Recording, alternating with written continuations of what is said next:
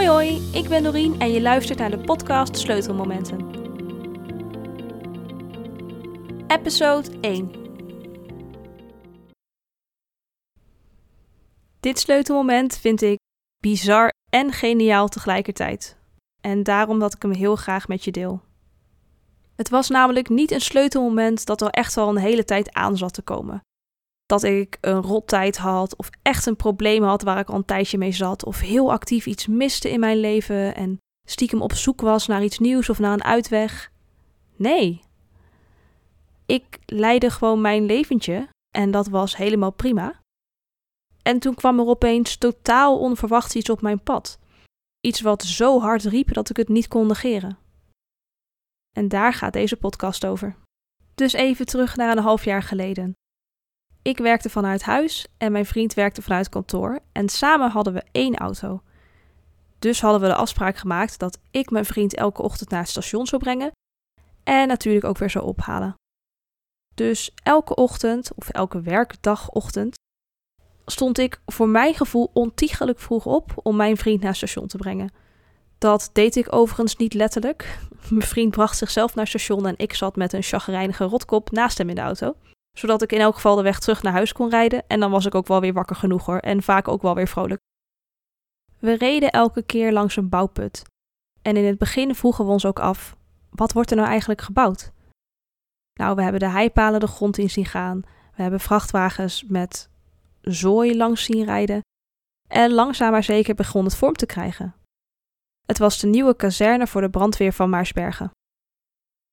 En na zo een tijdje de bouw gevolgd te hebben, elke ochtend met mijn chagrijnige rotkop, hing er opeens een spandoek buiten.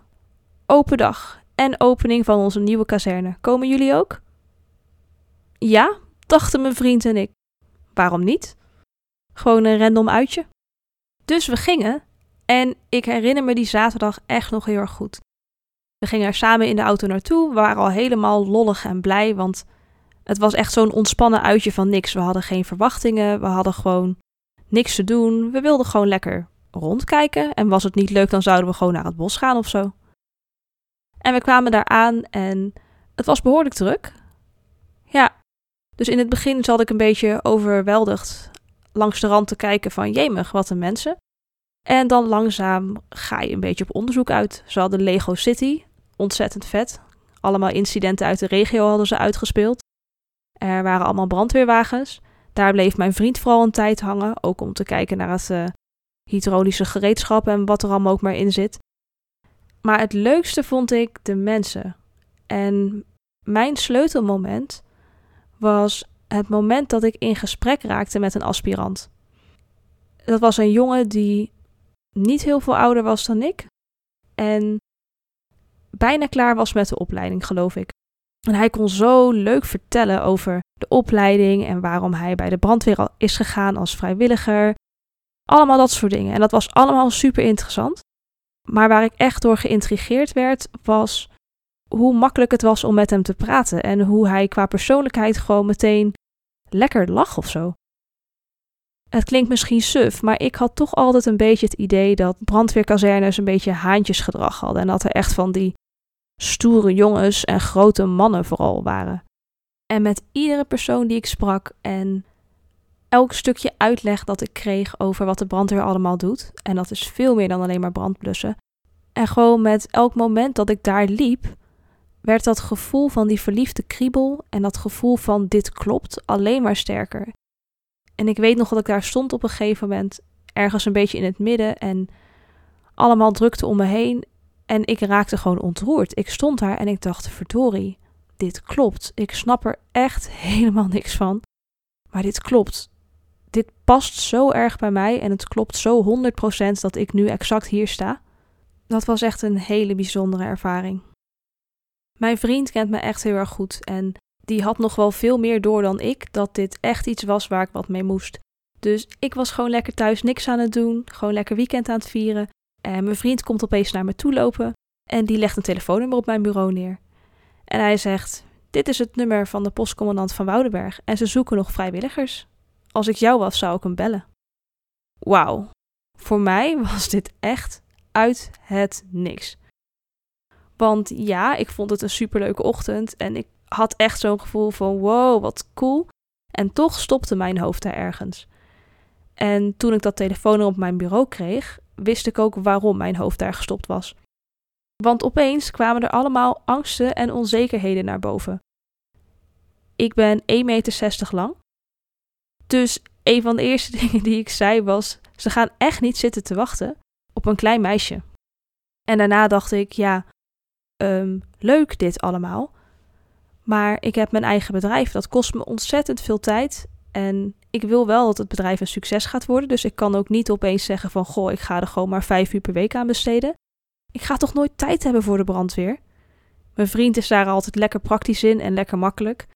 En die zag wat voor bullshit het was, al mijn excuses. En die zei: Ja, weet je, dat weet je sowieso niet. Ga gewoon eventjes praten.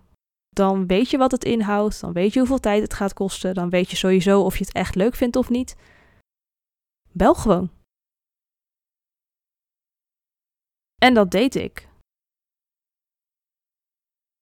En waarom ik dat deed? Ja, ik, ik weet nog dat de telefoon ging en ik zelfs toen nog twijfelde en dacht: oh, wat ben ik aan het doen?